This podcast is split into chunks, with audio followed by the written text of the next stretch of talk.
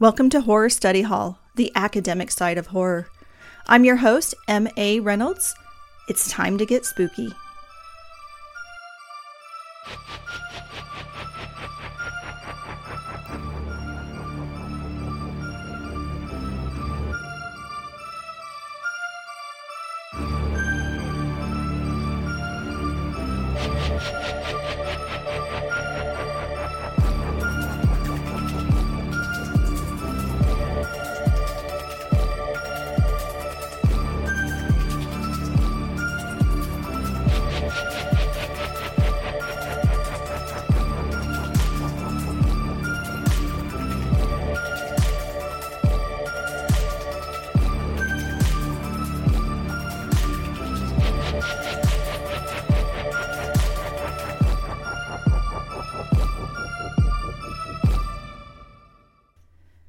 Welcome back to Horror Study Hall. Very happy to have you back. Um, this is episode seven.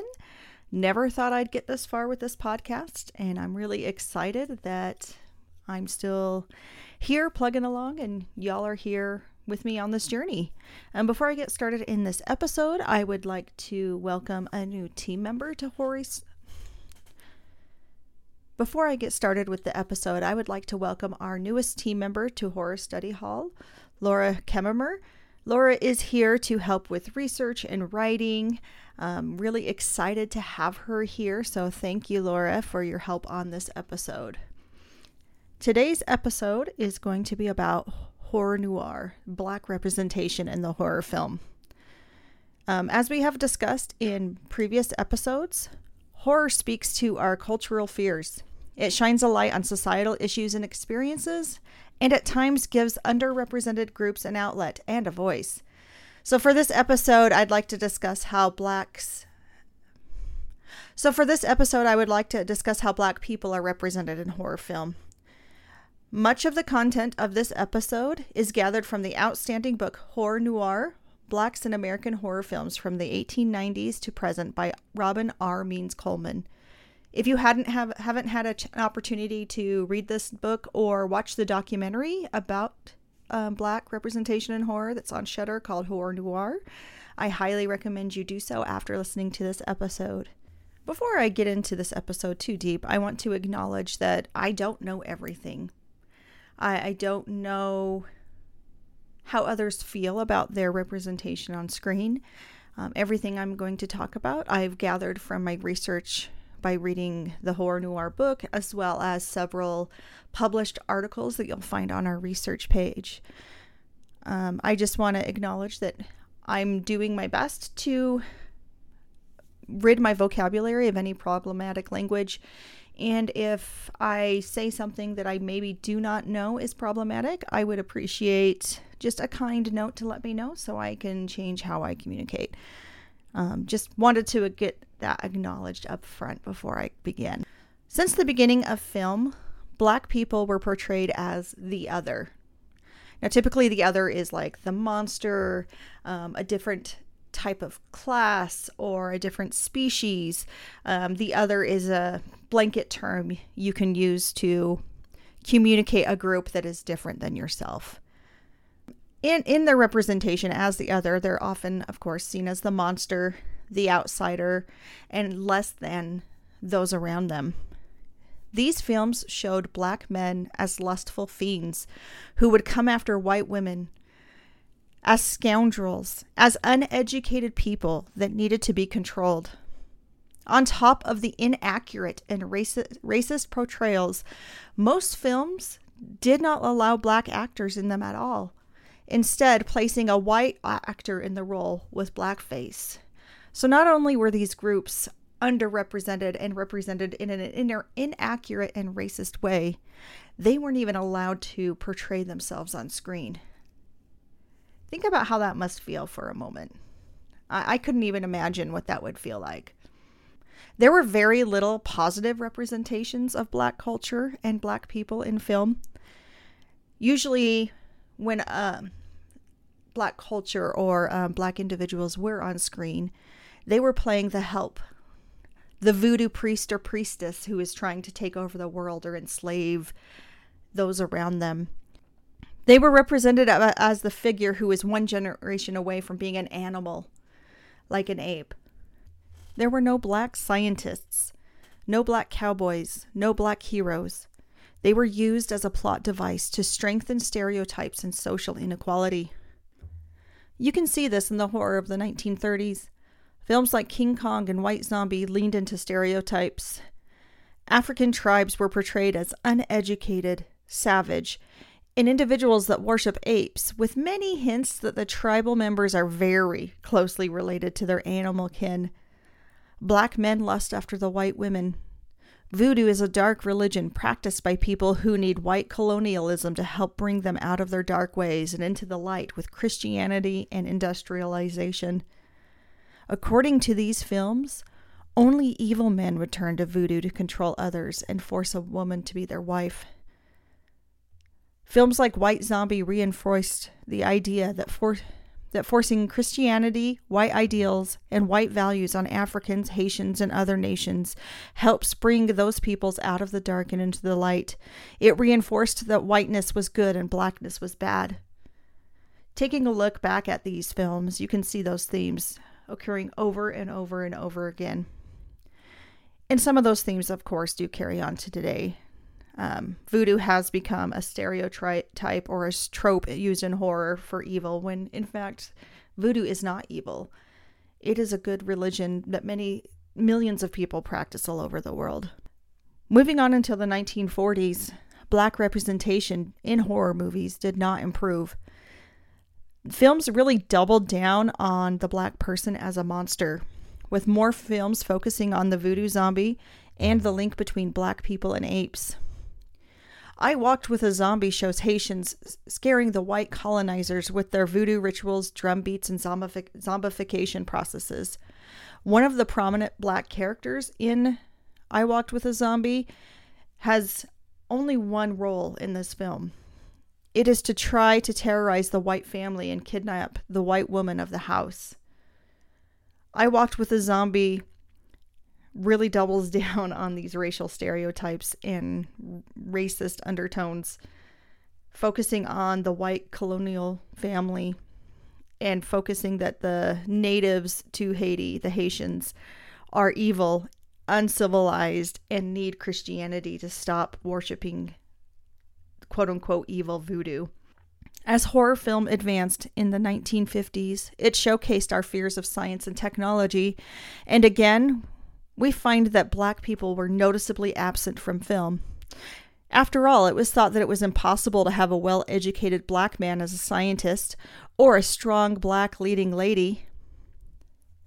In this time period when blacks did appear on film, once again they were put back as the help or some sort of comic relief on the film. They were not getting the parts of the scientists of the leading la- lady or leading man. They were not getting the parts of the savior or even police officers, anything that at that time could have been like a notable role. When black characters were present outside of the monster trope or the help or the side character, they were not that complex. They were the comic relief unintelligent buffoons on screen for the audience's enjoyment, often speaking in broken English and un- unable to accomplish the most basic of tasks. They really leaned into stereotypes and, and racism by having these characters speak in broken English, um, reinforce stereotypes about what black individuals like to eat, how they dress. When you think about movies of this time period and you think about black characters, you're probably thinking of representation along the lines of Disney's infamously banned movie Song of the South and how um, black individuals were represented in those cartoons and other forms of media from comedies to horror to even print. Another way black people were represented in the 1950s and into the 1960s was that monsters and aliens were often used as a stand in for black culture or black people. They were allegories used to project the otherness of other classes or races of people. when black people were cast in the movies uh, of the science era of the 50s and early 60s, they were they were cast as the monster, or the monster had very black characteristics or appearance. If you if you go back and you watch some of these movies from that new lens, you you may be able to pick out where the filmmakers were trying to link blackness into into the film uh, in regards to the alien or the monster that needs to be defeated and what it has been doing to culture and society at that time. We cannot talk about black representation in horror film without talking about Night of the Living Dead, which came out in 1968, I believe. This film was written, directed, and produced by white filmmakers, but it also helped move the perception that black actors could not play the lead. This was one of the first films in which a black actor was playing the lead, regardless of, not because of, his color. Though unintentional, the ending of Night of the Living Dead dramatically displayed what many people of color have been experiencing for years violence at the hands of the white community. The grainy photos during the credits were a near mirror image of the atrocities happening in the South. This film broke ground in so many ways. Never before had you seen a, a black actor playing a well educated lead. The black actor did unthinkable things at the time by taking charge of the situation. Um, he even s- slapped the white woman to get her under control, something that would have never happened before. He was treated as all people should be, as a person first. There was no stereotypes in regards to how he interacted with the other cast members. His language wasn't dumbed down or he didn't talk in slang the entire movie. In the ending, really hit home with all audiences, but specifically the black community. The nihilistic ending of Ben coming out of the farmhouse thinking it was over, only to be shot by the white mob, really mirrored what was going on in the South at that time with lynchings and ra- racial, racial injustice and the fight for equality. Those grainy photos really stuck with most of the viewers and they stuck with me as well even though i was not alive during that time and i did not experience any of those um, atrocities.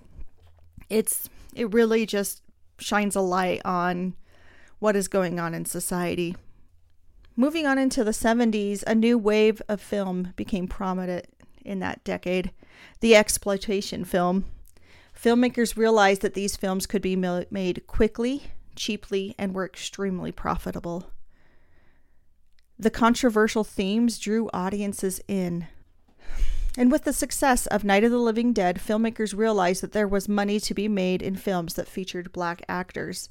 A new subgenre was born, the blaxploitation film. Blaxploitation films took classic film characters and put a spin on them for the enjoyment of black audiences. Dracula became Blackula. Frankenstein became Blackenstein. The film The Exorcist inspired the blaxploitation film Abby. These films put forward a new set of stereotypes by showing black culture as full of sex, violence, and crime as interpreted by white filmmakers. The blaxploitation film was criticized by many black leaders due to the negative stereotypes, while widely enjoyed by black audiences who enjoyed seeing themselves represented on screen. That's that that thought there is something that I often think about what that must be like to not see yourself represented on film and the only films that generally do represent yourself or your culture are films that are slightly problematic it's just something to think about as you um, look into the history of black representation in film and just society in general.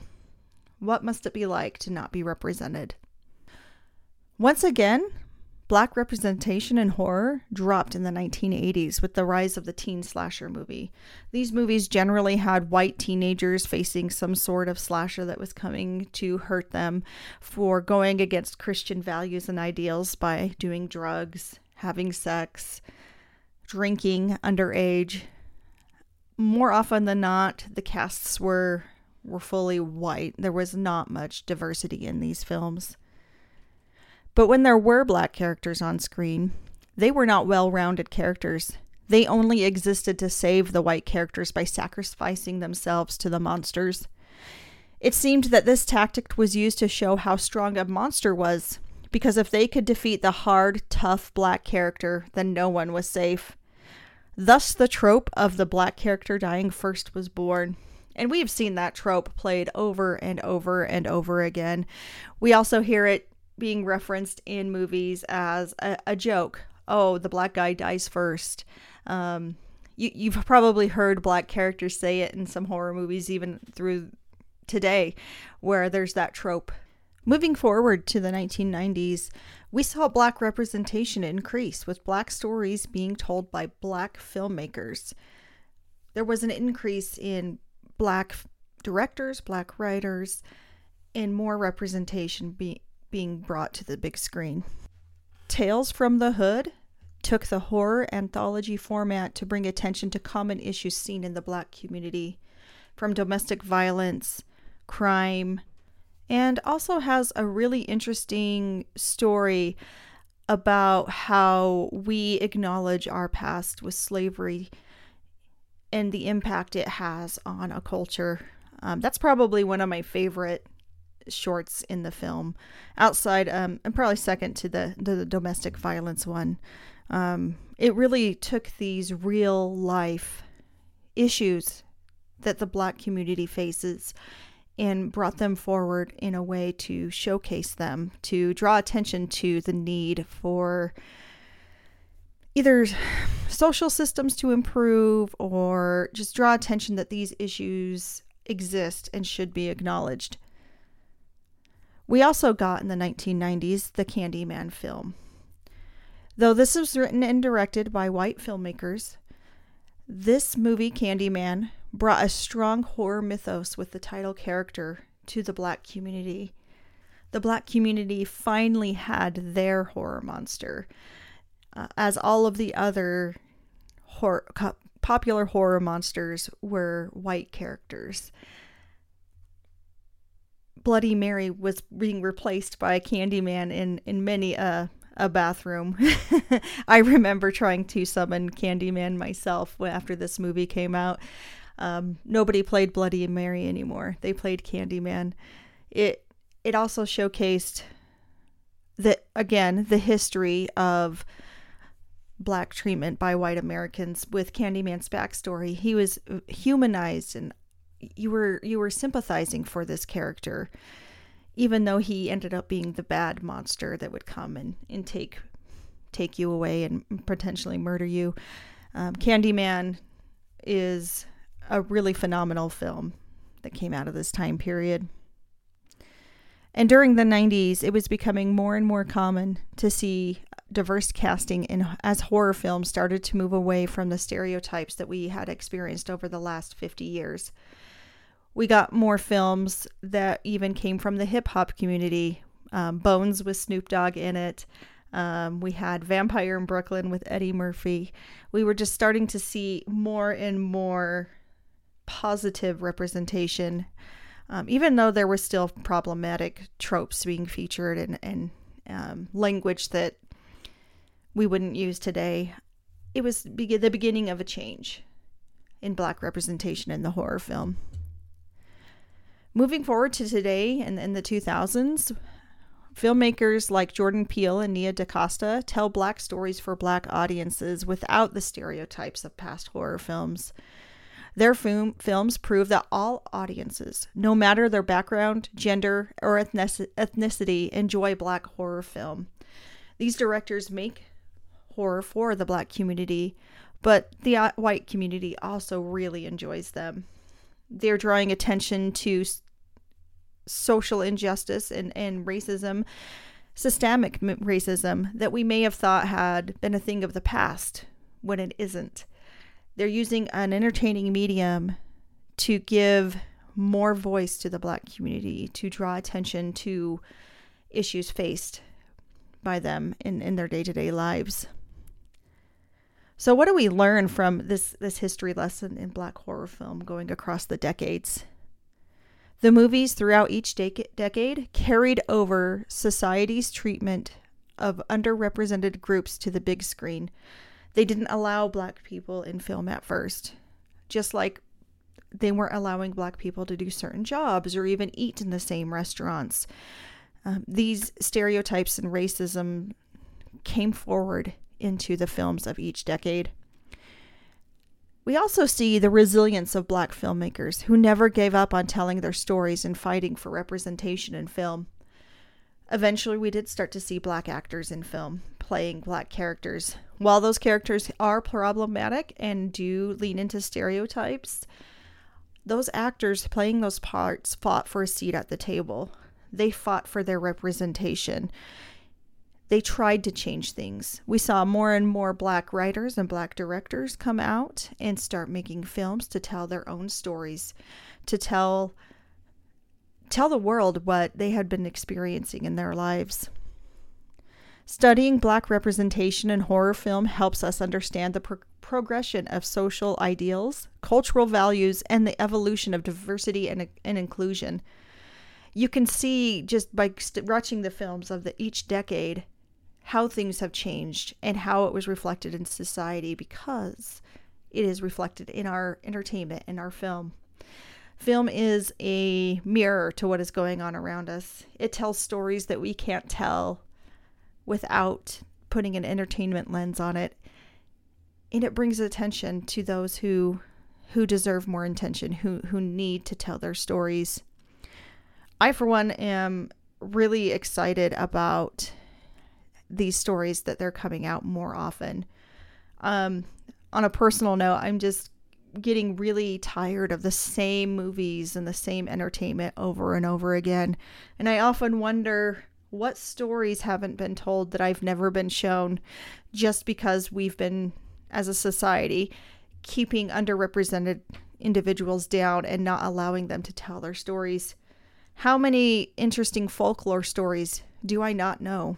How many mythos would just change my life and change the way I view the world.